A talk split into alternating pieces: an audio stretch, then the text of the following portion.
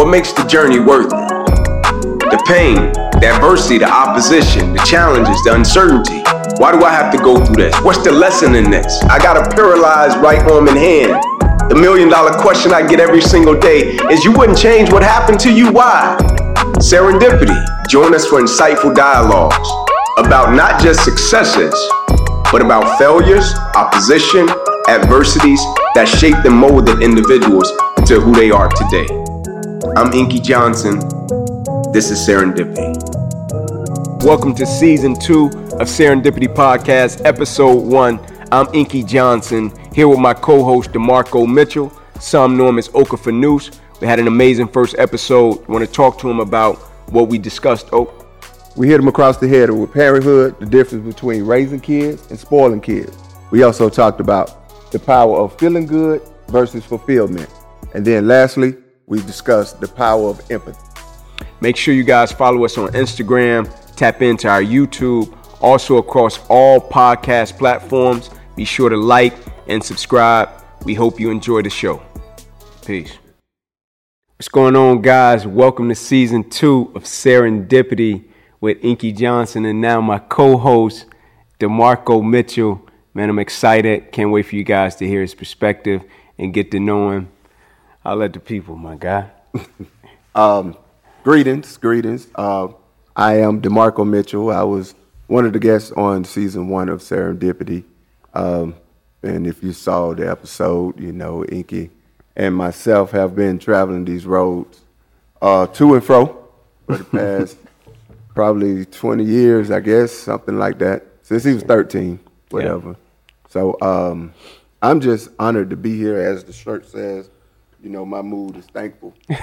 um, the young Thundercat hit me up a few days ago, a few, a little while ago. And, um, you know, we just started talking and he asked me about it. Would I be interested? And, and again, I'm, I'm just thankful, man, you know, yeah. that you even thought enough of uh, our interaction, our Absolutely. relationship, our conversations. To um, to just project it out to the people. So no doubt. Hey, as we go along, you know, you'll learn hopefully more and more about who I am and, and what I'm about. So we're just gonna kick it and, and have a, a wonderful time and try to bring a little bit more and more insight about this thing called serendipity, serendipity and life, um, and how it all just works together for the greater good. No doubt. What he didn't tell y'all was that he was my eighth grade math teacher, basketball coach, walked my wife down the aisle at our wedding, told me I was going to marry my wife in the eighth grade. I thought he was out of his mind, but he proved to be right. But we used to call him, we used to call him something, man, like, and I still call him this till this day. When I talk to him, when I call him, you know, I call him Oak, right? And a lot of people hear Oak and they want to know, like, where does Oak originate from? Because I call you Oak all the time. Well, uh, I went to uh, Clark Atlanta University, C A U. Uh, C A U. I, yes, yes. And at, at Clark Atlanta, I was fortunate enough to be introduced to an African rites of passage. Hmm. You know, um, Doctor Daniel Black, we call him Baba Omotosho. And through the African rites of passage, you know, you go through the process, and, and during the process, you get a name, you know, based off of your spirit, your personality, just how you are, how did you come into the world, how you interact with people, mm-hmm. uh, your gifts and whatnot. And so my name, my uh, African name, is Okafanus Adeoju. Hmm. And uh, Okafanus means one who shall part the rivers for our liberation. Yes, sir. And Adeoju, that's the surname of uh, the young men and women, my brothers and sisters who crossed with me, um, those who created laughter in the eye of the storm. Mm. So, yes, Okafanus, uh, in short, you know, the people who know me in that realm of Okafanus, as you would say, call me Oak. And, you know, we, You're I would bring guy. you guys to, to, to that, that space. Yeah. And, and they were saying Oak, and that's where you guys picked it up. I got so. you. I got you. So, Oak, man, you talked a couple of days ago, and you had something on your heart and your spirit that you wanted to touch on, man. Let, let's dive into it. So, you know, I, I am a educator, you Absolutely. know, by trade. That's my profession. Um, and just for the past twenty-one, twenty-two years, I guess, and being around young people, mainly twelve, fourteen, twelve to fourteen year olds, middle school age. And the thing that gets me all the time is just the evolution of, of these young people in juxtaposition to society. Mm-hmm. And so just looking at and projecting where we're going as a society, um, it made me think about this question. Like, are we leaning more towards raising kids or spoiling kids? Mm. And is that one of the most detrimental or beneficial aspects of a future society? Wow. That's um, that's a question with many layers. And so the first thing I think about when you when you pose the question is, you know, when you grow up, they tell every generation, man, you should do better than the previous generation, right? And what does that mean? But also, I feel as if we get to a certain space and place in life to where it becomes what's more important, what you give to a child or what you instill within a child. Mm-hmm. And so when we talk raising and spoiling, I think there's a fine line, because if you grew up a certain type of way and then you get in a certain position to where you seem to be doing better, whatever that means, right? Right. Then you want to give a child something, right? You want to give them stuff, whatever it may be. I talked to my Uncle Bo the other day. You know Bo. Shout out to Bo. Yeah, shout out to Bo, man. He in prison. Be home soon. But he said something, oh, that um, I was like, man, that's powerful. He said uh, he wouldn't change his prison time now for nothing, right? right? And he spent, you know, some years in prison. But he said now the space and place that he's in with his children and his grandchildren, he wouldn't trade it for nothing in the world. And he feels as if that journey brought him to that place. Mm-hmm. Because when he was on the streets, he said, man, I, I was in a place where I had means and I would just give them stuff, materialistic, superficial. But I never had the relationship and the encounter that I have with them now that I'm in prison. And so with your experience as a father, as a parent, working with young people every single day in the educational realm, how do you view it? What's your perspective on it? Well, the first thing that comes to mind is uh, this whole notion of serendipity for, for Uncle Bobo. Yeah. You know what I'm no saying? Doubt. Like, that's what it's all about. Like, you experiencing something on the front end that you had no idea that would be life-changing, mm. right? It's almost, yes, you know, you almost dreading it, yeah. hating it. You know, who, who's volunteering to go to prison? Mm-hmm. And as and the, the space that he's in now, you know, he's saying, yeah, if that means I can have the relationship with my kids and my grandkids, then so be it. And that's yeah. one of the foundational elements of serendipity. Absolutely. You know, as as we, the name and title of this podcast. Um, man, I don't know. I really don't know. Mm-hmm. I, I get frustrated from time to time when I see that uh, people validate or try to validate their parenthood Mm. through their children. Mm. Like, if my child is making all A's, if my child is, you know, make the football team, or if my child is this, that, and the third, what does that say about me? Mm. Yeah. Then then what you're doing is living your life through your child. child. Yeah. Instead of being an example for your child. Wow. Yeah. And then now that's going to cascade into a lot of situations where your child now is going to feel entitled. Mm. Is going to, quote unquote, walk down that road of being spoiled. Mm. Because we were trying to fill the gaps that we may have had as young people throughout our lives, through our children. Fill out, fill our emotional gaps. And when I was twelve, I sure wanted them Nikes. Mm. My mama couldn't afford them. Yeah. My dad couldn't afford them, right? Yeah. So when your twelve-year-old and you, you know, did everything you were supposed to do to get in a place to um, provide for your child and, and and and get them them Nikes or whatever it may be. Yep. Uh, what's the name of them? Bugani, Bugani? What's the name of the shoes? Right. Uh, right. Bosolino. Uh, Come on, you know the one that cost about a thousand dollars. You know, folks walk around with a thousand dollars without shoes. Oh, well, I, I, I don't know. You know folks walk around. I know what you're talking about. What is yeah. it? Bal- Balenciagas. Bal- yeah, yeah. Balenciagas. I don't know. Okay, okay. okay. You right. know what I'm saying? Right. And, and, yeah, yeah. and, and that's one. That's one. I'm sorry, you know, oh, I'm I just, love you, man. I'm just no country as an ear cone, man. But so you know, and all of that, not knocking it. No what doubt. I'm I'm really just trying to ask is, under or do we understand what does that lead to? Meaning, providing uh, these material things without undergirding it with uh, principle things. Uh, yeah. So, um, yes, you can get the the B shoes or whatever, you know. Absolutely. Um, or the or the red bottoms, and, no and that's yeah. another one. Yeah. Right. Yeah. Wonderful. Yeah. Love the culture. That's Beautiful. Part of our culture. Beautiful. Yet, if it's not undergirded with any type of substance, then that becomes a thing that we chase, and we end up we're chasing ghosts now. Mm. So now you have a twenty-five-year-old, thirty-year-old, thirty-five-year-old void in their spirit. Huh. Yeah. Because it's it's you know if I, I as I said the other day, if you can feel it, touch it, see it, Google it, it probably ain't worth shit. Mm. Yeah, I got you. Right. Yeah. It's the things that are intangible, the things that you can feel, the things that you can instill. Mm-hmm. Right, not the things that you can provide. So let me ask you this, Hope. So if somebody has those things, mm-hmm. how do you balance it out, right? If somebody, if a kid is growing up and a parent is just giving them that mm-hmm. without the kid asking for it, parents just feel like they're in a position, man, I like this, I didn't have it when I was younger, they're giving it to the kid. The kid is just inheriting it, yes. right?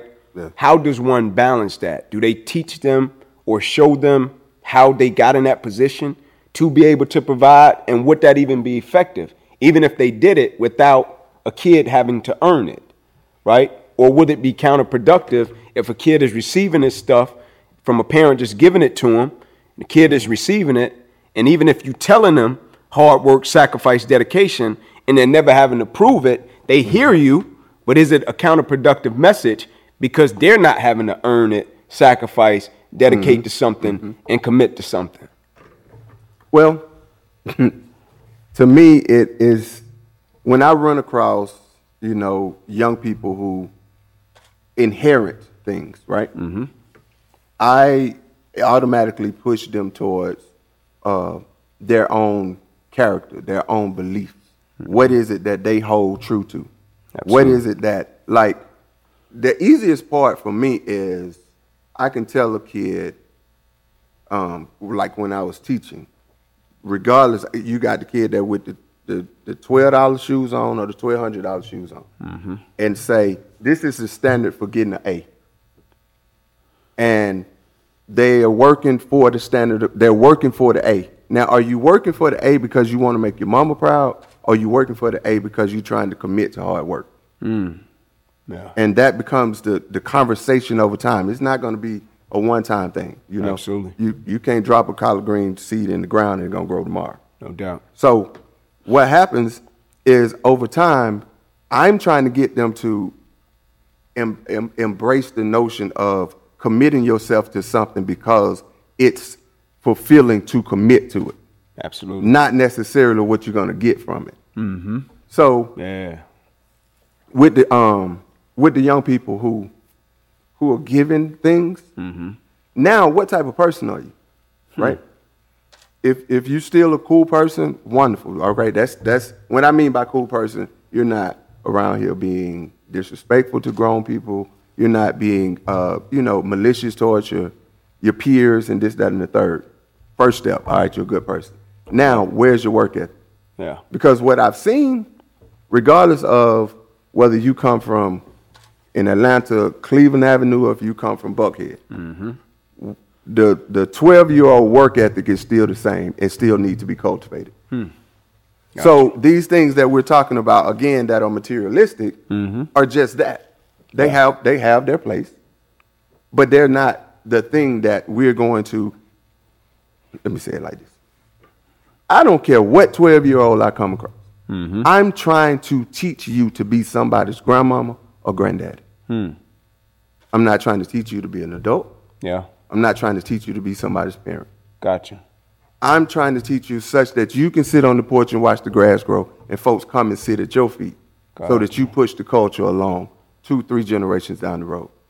Gotcha. I'm not thinking about tomorrow. Mm-hmm. It's just like a farmer. The farmer's not thinking about the crop this year. Mm. Let me turn this, this, this, this dirt over. enough times, right? Yeah. And turn it over the right way so that it's going to be able to produce crop ten years from now, twenty years from now, so that my great-grandkids can eat. Yes, sir. Right? Yes, sir. So my great-grand, I mean my granddaddy, Bun Junior, down in Top, man, he told me he planted the same sweet potato for fifty years. Wow. Because, you know, you plant sweet potatoes, you put them in the ground, you you get them, you know, you harvest them, but three or four of them, you cut slits in them and you put them back in the ground. Hmm. So that's how I deal with young people. I'm trying to punt, put into you, like, with y'all, I, I wasn't looking at you like you were thirteen, man. I went, did I talk to y'all like y'all thirteen? Nope. Right. Nope. Because what I didn't. needed, I knew you were going to be somebody's father. You were going to be somebody's husband. That was going. That was a given. Yeah. But life is going to hit you so hard yes, sir. that at some point, are you going to let lo- let go of the rope for now when you become granddad? Are you still going to be that guy? Mm. That's who I'm trying to teach. Yeah. That's what I'm trying to instill in young people. So if you, you know, what the name of them shoes again? I love it. No. What's the name? Balenciaga. Balenciaga. Balenciaga. You got on the Balenciagos yeah. or the, or the, or the cat, you know, the cat heads. It doesn't matter. You still, I still want you to be in a place where you can push the culture two, three generations from now. Yes, sir. That quote say, don't judge each day by the harvest you reap, but by the seeds that you sow. Yeah. Right? Like you touched on something. And we've talked about it before within what you just said. You talked about fulfillment, and we've talked about versus what feels good. Yes.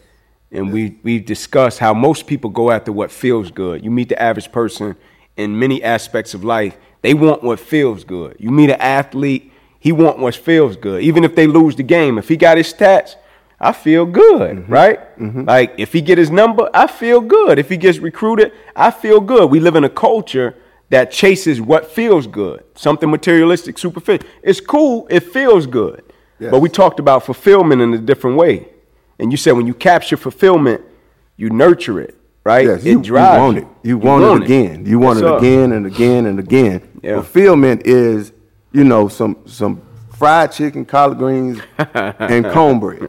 You you eat it on Sunday, but guess what? Come you, next you eat Sunday, it, you eat it. Do you eat it or you eat it with your hand? Right. You gonna you gonna take that cornbread yeah. right there, and then I'm sorry for hitting that thing. Yeah, y'all. and and the collard greens, you are gonna mash it up, and you gonna eat. This becomes your fork. Yes, sir. But the most important part of that is a is Sunday dinner mm-hmm. at grandmama's house, mm-hmm. and the lessons Absolutely. that gets cultivated right there.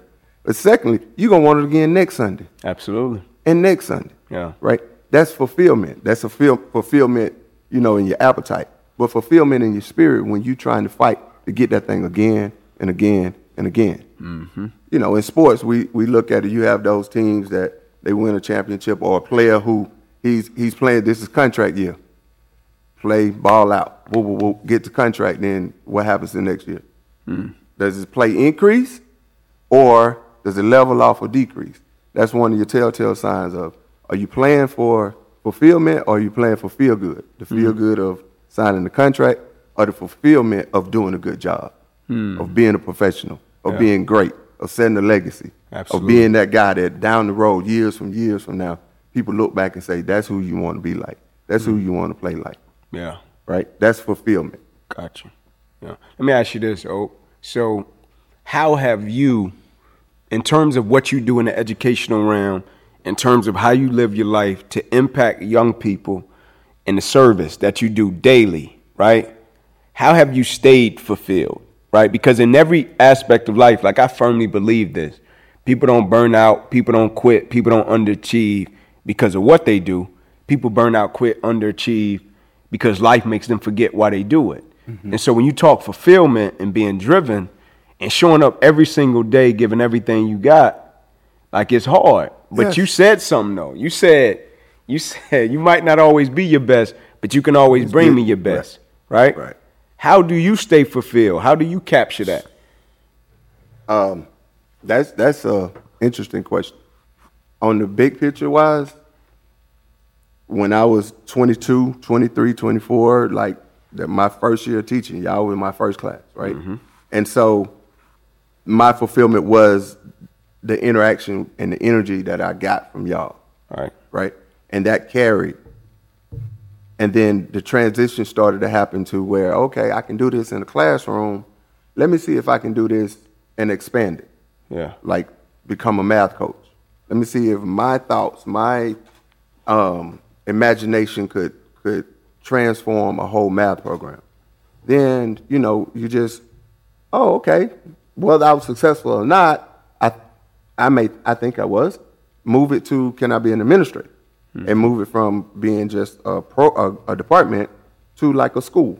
Mm-hmm. And so now, here recently, my transition has been from young people directly to uh, adults, mm. the people who deal with, the people who teach and inspire young people. Yeah. So my focus, I tell anybody, and this may seem blasphemy, but I don't care about no kids right now. Not my first, that's not my first priority, yeah. right? My first priority is I care about the person who care about the kids, mm. who's in direct, who's in direct contact with them. Why? Because my my mission, my my purpose for being on earth uh-huh. is for the up, upliftment and the the the growth of young people. Gotcha. Right? Yes, sir. So sometimes that thing, the bigger picture, may not have, don't necessarily have to be your focus, your primary focus, but the the primary focus got to be what's going to get them to your big picture. Gotcha. I could. My my energy could go towards young people, and I still could have an impact. Mm-hmm.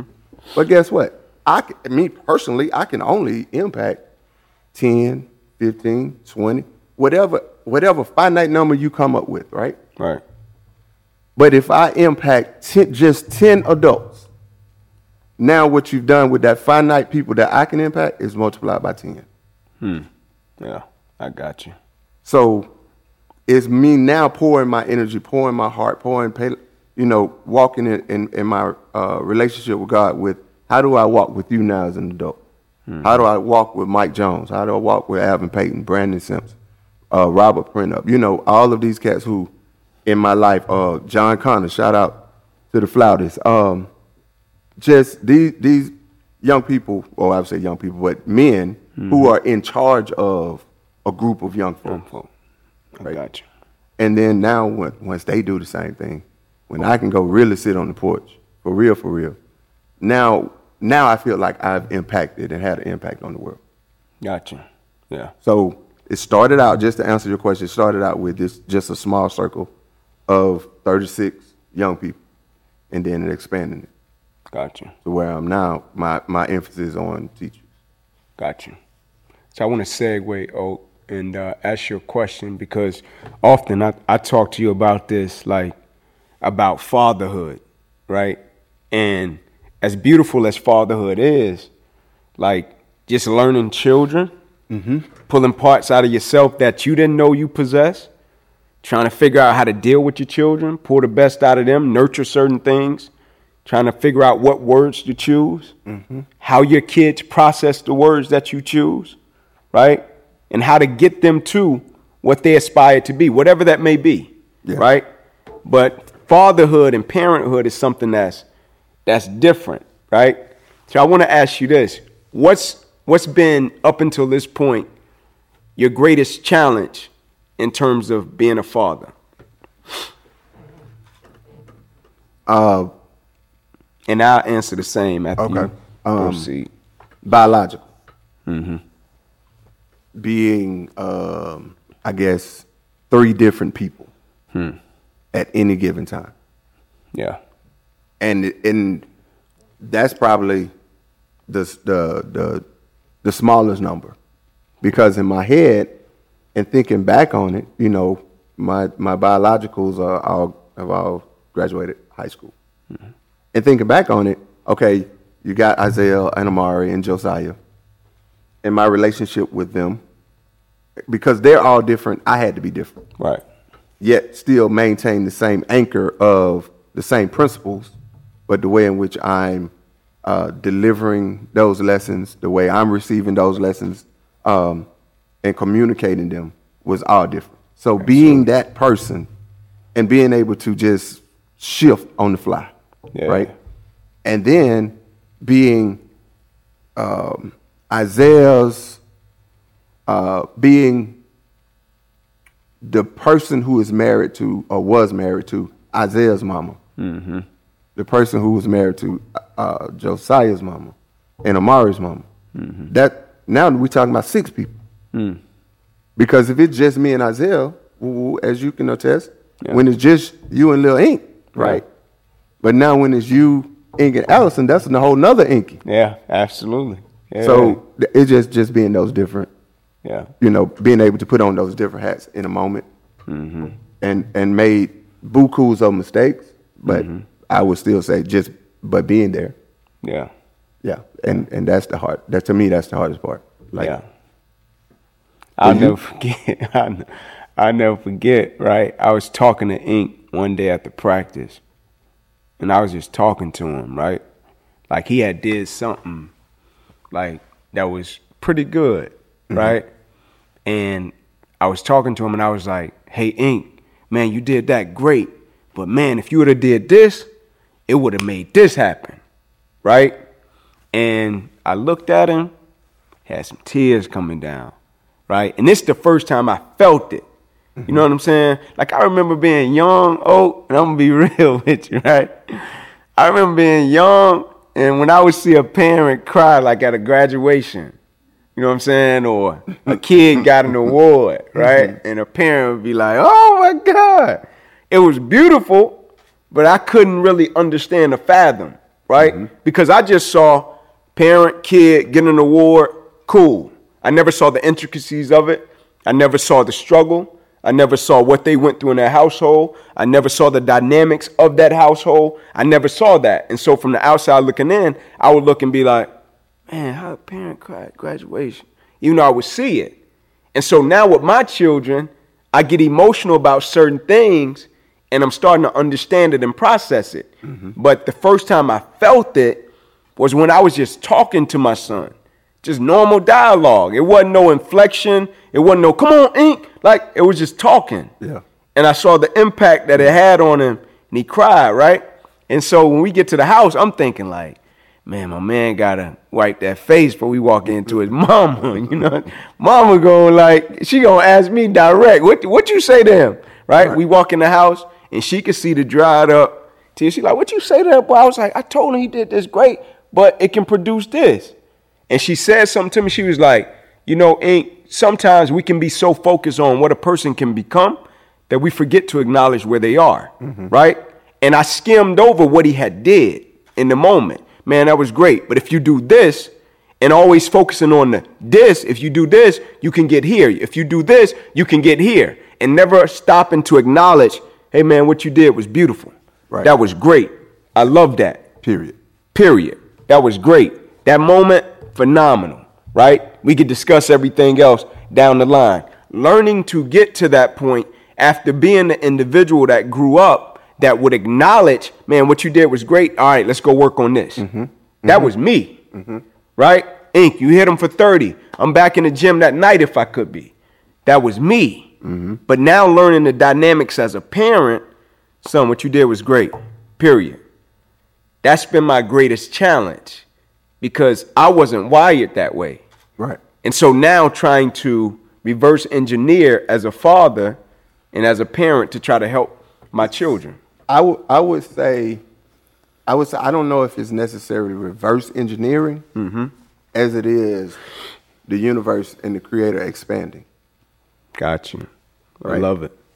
And that the reason that we are even in the physical, and I say this all the time, is to relate. Yes, sir. Because in the spiritual realm, I don't know if there's an up or down. I don't know if it feels good or feels mm. bad. I don't know if it hurts or not, right? So in this realm, it's about relations. Yes. So you, me, I have the way in which I was raised. I have the way in which I am wired. Mm-hmm. Izel is totally different. Mm. Totally different from an emotional standpoint. Yeah. Right?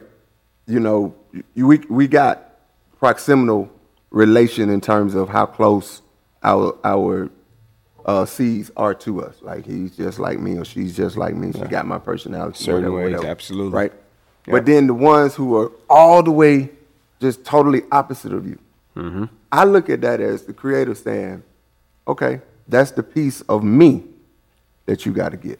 Hmm. Yeah. So that. Yeah. that level of um, enjoy the moment. Mm-hmm. Be in the moment. Absolutely. Be still. Yes, sir. That's God speaking through Lil Inky to Big Inky. Yes, sir. Yes, sir. Yeah. I caught that. I caught that. I believe in that. Yeah. yeah. That. I mean, I, I I just tell you what it is. I'm not, I'm not, it's not, you know, I don't believe in right or wrong or yeah, none of that. Yeah. It just is. Absolutely. Right? And for me, that's is. That is. Like, all of those um, those differences that that I have with my young folks. Mm-hmm. And when I say my young folks, like anybody that comes in, in my circle, yeah. it's like I, I took I take it as the creator just trying to expose me to a better version of me. Yeah. So let me ask you this. Since I asked you in terms of a challenge, what's been the most rewarding part of parenthood, being a father, or interacting with young people? Most rewarding part of it. I know it I know it may be many moments, but if you can narrow it down, or if you could think about, you know, whatever the case may be, what's been some of the most rewarding things um, about it? That I think they that they they get the notion of what it means to be a Mitchell from what we I've taught them, and that is at the end of the day, it is to help people. Yes, sir. And to see them manifest that in small ways, even in big ways, even as, you know, late teenagers, early twenty-year-olds, and kind of take that to heart. Mm-hmm. You know, the the individual, the ego part of me is, oh, I taught that, right? right? Yet the the outside of my ego part is that they are imparting something into the world. Hmm. And and that something is is going to, from my perspective, make the world better. Absolutely. Which is you go out and y- your your first thought process is, how can I be of service? Yeah. And and then being able to take that to heart, you know. Yeah. I had, uh, I love that. I mean, I had one of the most rewarding moments as a father like two weeks ago, right? And so, you know, you would be out with the kids and the family, and we would go to, whether it be a grocery store, whether it be, you know, be somewhere on the east side of town. Mm-hmm. You know, I just stop places, and I just go in the store. I, wherever I'm at, I'm going to stop, go in the convenience store. I don't care how the area look. I don't care yeah. about none of that because of how I grew up. And so some of the places we go or we stop, you know, people may run up to us, right? Mm-hmm. Whether it be the water boys in the city. You pull up to an intersection, they run up to your car, right? Most people won't talk to them. I just have a conversation. I go to rolling my window down. Yeah. You know what I'm saying? Talking to them. Or we go to a store. People run up toward us, right? Now, to kids, sometimes that's terrifying, right? Mm-hmm. Like, cat run up, knock on your window.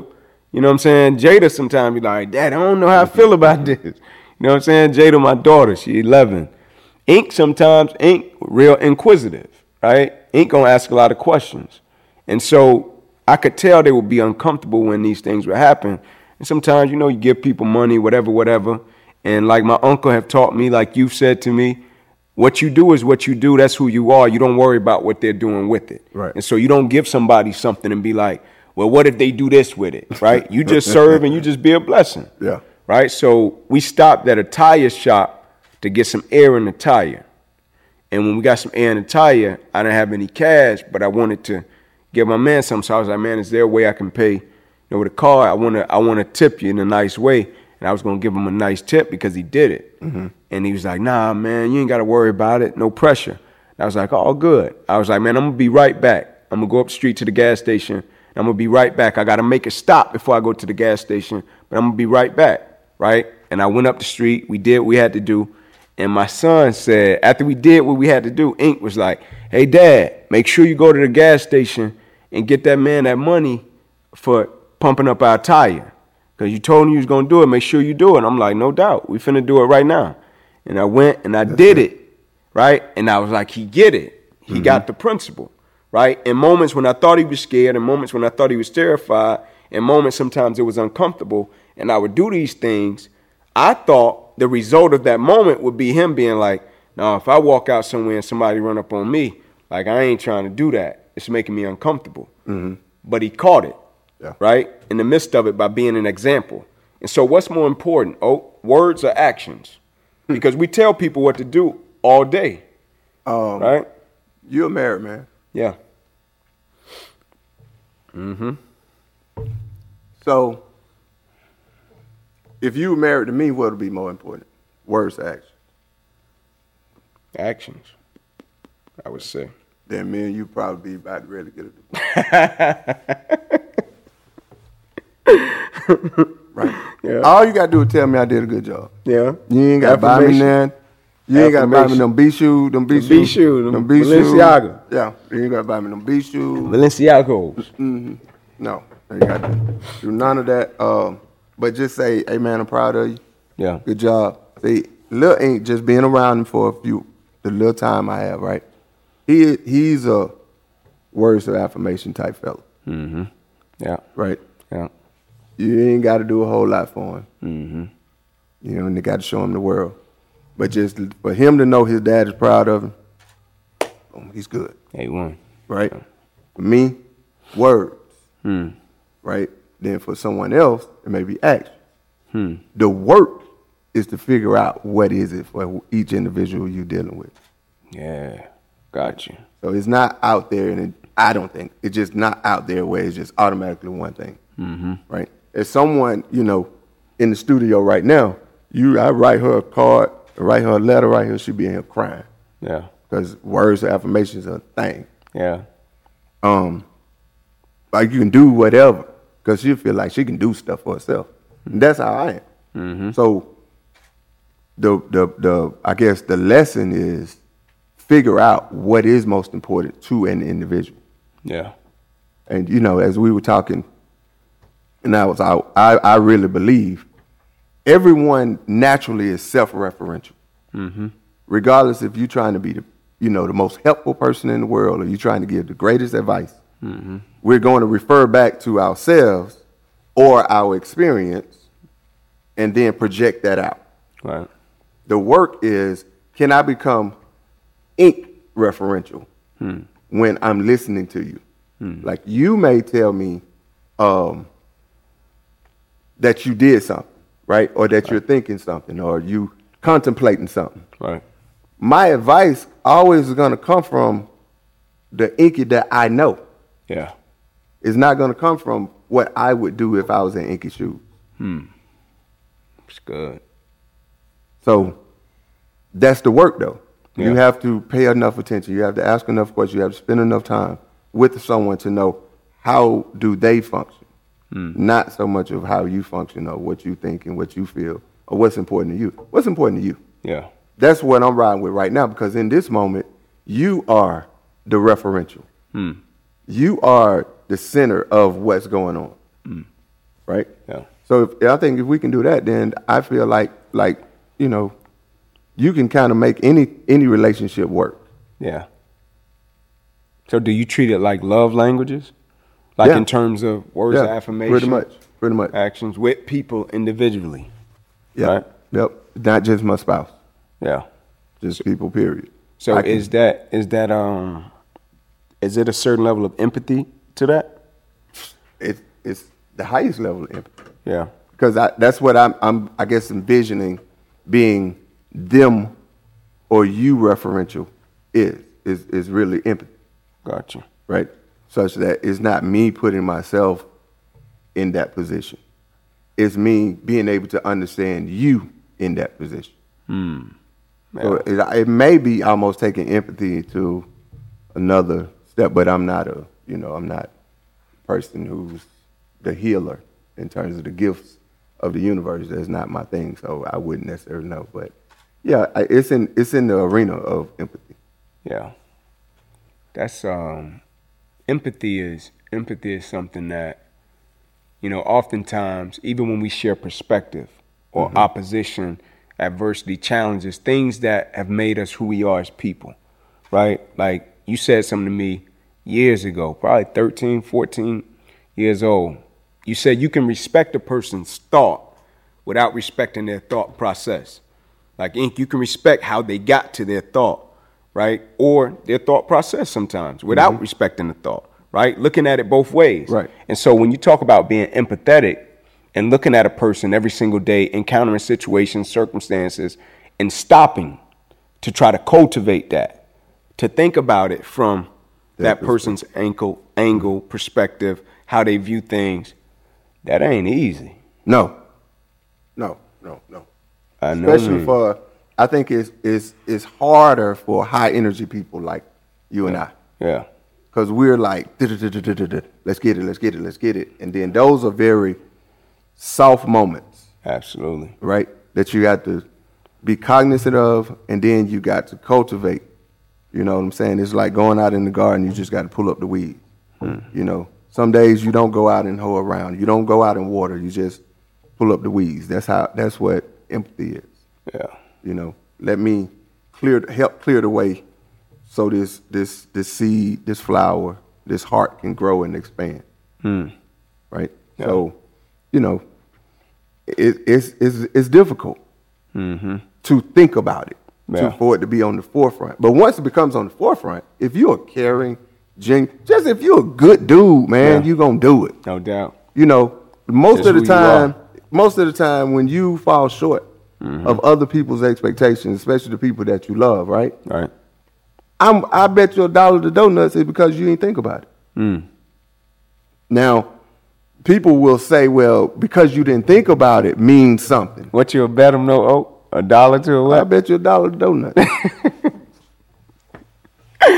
Yeah, I but love it. I'm just saying, it, it's um, it's not because you don't care. Yeah. Not because you don't want to. Mm-hmm. It's just, it. you didn't think about it. Yes, sir. Right?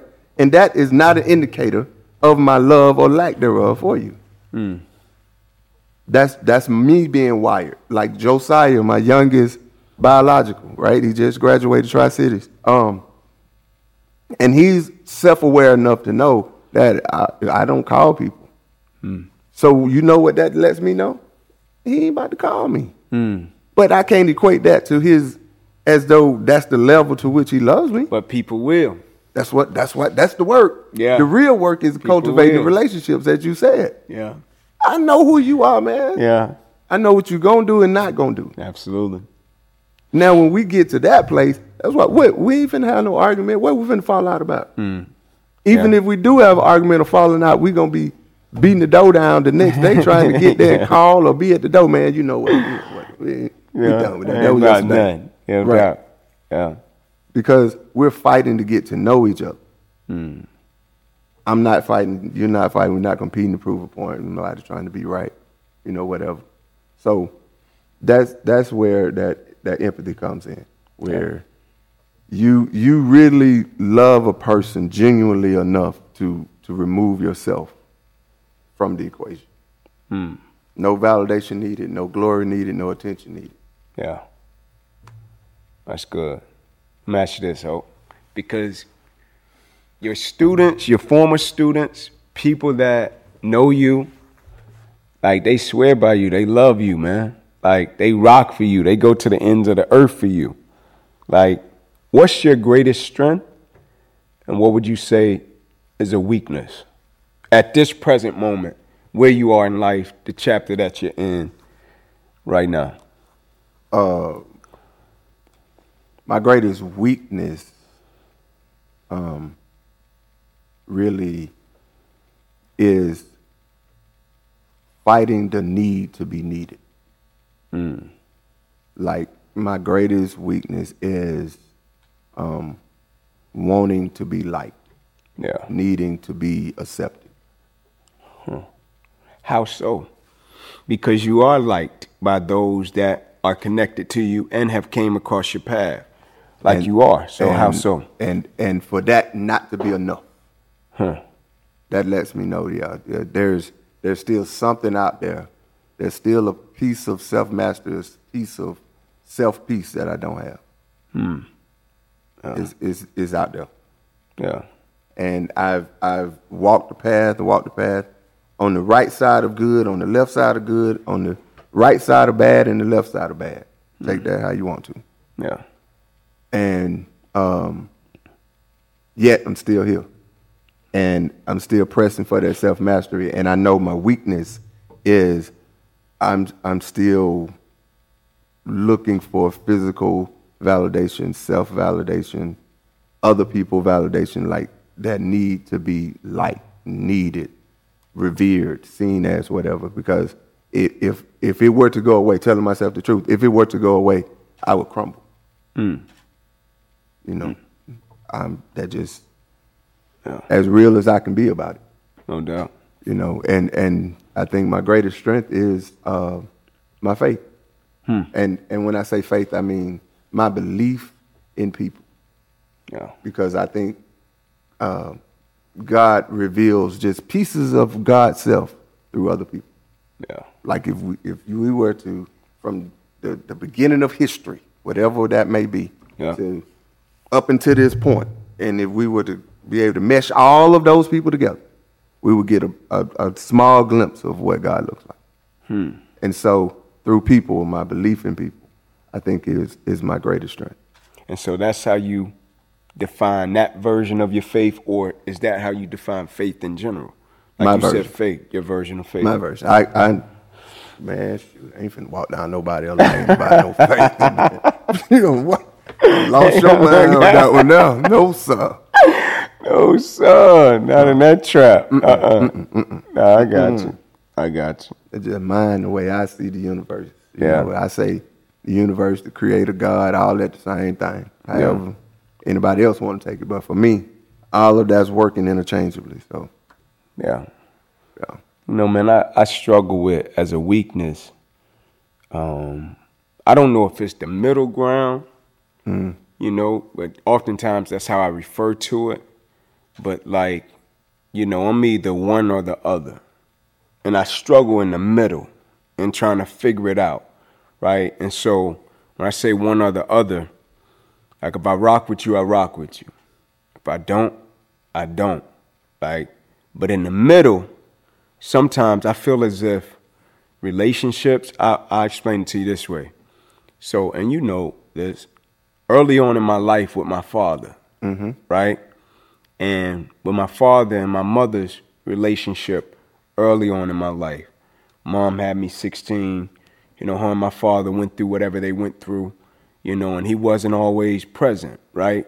But then my father started coming back around into my life, coming, you know, and he was trying to forge a relationship, right? Even when I was younger, sometimes he was trying to forge a relationship. And so I don't know. Now that I think about it, the age that I am, right, the understanding that I have, the perspective that I have, I don't know now if when my father was trying to forge a relationship with me, if it wasn't just me being uncomfortable and not knowing how to handle it to the point to where I would be like, nah. Mm-hmm. He would call the house, my grandma's house, hey, tell Ink I want to come pick him up. Nah, I'm cool, right? Hey, tell Ink I want to take him to the store. Nah, I'm cool. Which prolonged our relationship and our encounter. Now we're great. Yeah. Our father's a great grandfather. Our relationship is dope. You know what I'm saying? Like, joke, laugh. But when I think about in the early years, I'm like, man, me and my father probably could have had that encounter way before if I probably would have knew how to handle the middle ground, mm-hmm. which I've never known how to handle.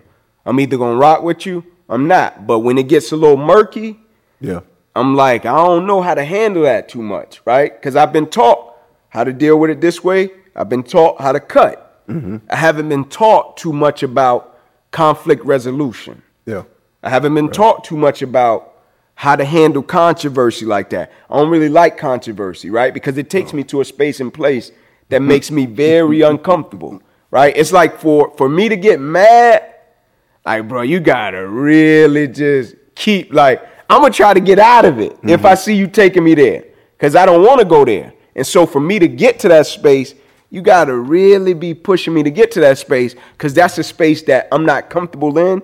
Neither do I want to reside in. Mm-hmm. Right now, I feel as if my my strength as a person is I got this optimism, this faith, this belief, Oak, that wherever I land on God's green earth, I'm going to be all right, right? Yeah. With resources, without resources, I just feel in every fiber of my being, wherever I land, right, I'm going to be cool, right? I done experienced both sides of the fence, right? Been privileged to experience certain things. Came up on the floor with my cousins, loved it, right? Syrup sandwich, the noodles, loved it, yeah. right? You know what I'm saying? Yeah. Grandma sitting on the porch, cooking out, like, I loved it. And so I got this belief as I go throughout life, as I travel throughout life that, man, it's going to be all good, right? And sometimes dealing with people that when they encounter certain things, letting them know, hey, man, this is a moment, mm-hmm. right? Not trying to diminish right. what you may be right. going through, but this is a moment. Like, everything gonna be cool. God gonna work it out. And that's mm-hmm. that's that's the blessing and the curse of it. Yeah. Of, of of having that that type of mindset. Absolutely. Because the curse is sometimes people may think you're fake. Mm-hmm. Because it's like you can't be like, like that, that all the yep. time. Yep. Right? You're just conjuring that up. Yep. Or it may be because we get so going back to Uh, Lil Ink, we get so tunnel vision mm-hmm. that it's really just the moment mm. that they need. Mm. Sometimes people just need to sit in their own place, and and and I'm not gonna call it wallowing because that may sound you know diminishing it. Right. Some people need, a lot of people need processing time, or almost everybody needs processing time. Absolutely. It's just that everybody's processing time is different. different. Absolutely. You know, for for people like us, the processing time is, all right, we're gone. Mm-hmm. We're moving. And we still processing it, but it doesn't stop us. Right. Right? Because I can say this, again, in full disclosure, like I'm just going to keep speaking it. Like my pops passed in two, two thousand two. I don't think it was two to two thousand nineteen that I really got over it. Wow. I kept moving. Wow. Kept, but I was still processing, still healing from it, mm. right? Whereas it might not have taken me, but maybe two years if I just stood still. Hmm. So that's that was maybe the curse of it. So where then I picked up and carried some baggage that I wouldn't have had to carry hmm. because I didn't take the time and stop in that moment, see it for what it was, deal for what it is. So that's the that's the curse. The blessing is some things that happen, and we need to just move on and move past it. Yes, sir. And I don't have to just keep, wa- not necessarily wallowing, but just staying there, being being paralyzed by it. Hmm. You know, and just being, and I told you, you keep me to going, man. I don't want to, I get out, I don't want to get hey, out tangential. Hey, look, man. look, I got to ask you this, though. Is the serendipity in the moments that you feel as if the blessing and the curse? Is the serendipity in what we may consider to be the curse, right? To where when we get to a certain space and place and we look back on it, we can appreciate it. And so when I speak about what happened and transpired with my father, mm-hmm. in the moment, now when I look back at it, it can be something that's detrimental. It can be something that I may consider to be a curse. But the serendipity in the moment is now as a father, now with our relationship, mm-hmm. I cherish it and appreciate it a lot more. Right. And if right. I never experienced that time period, I probably never would even view it the same present day. Okay, put it like this. Regardless of whether it's a blessing, because those are our terms right. and things we're putting on it, right? Regardless of whether it's a blessing or a curse, serendipity is you made better as a result. Yes, sir. Yes, sir. Some aspect is going to come out and be better as a result of having gone through whatever life experience it is. Absolutely.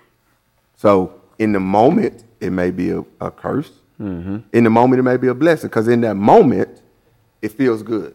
Absolutely. In the moment, it may feel bad, whatever, mm-hmm. whatever. But once you get fully on the backside of it, as old folks say, sometimes my soul look back and wonder how I made it over. What they say, oh, come what on, the old folks say.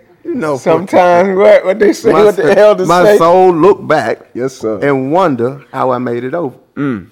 So all of these experiences, hard times, great times, when you get to that place where you can just look back and be like, how did I do that? Yeah. How did we get past that? Right? That's that serendipity moment. Mm.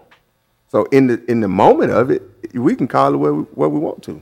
Mm. Blessing, curse, good, bad, right, wrong, whatever.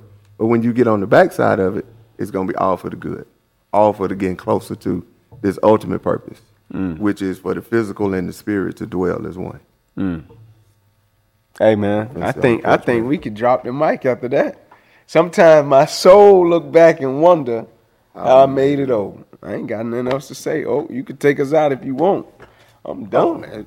Listen, man, I, again, as the smooth says, man, I'm thankful, thankful for you.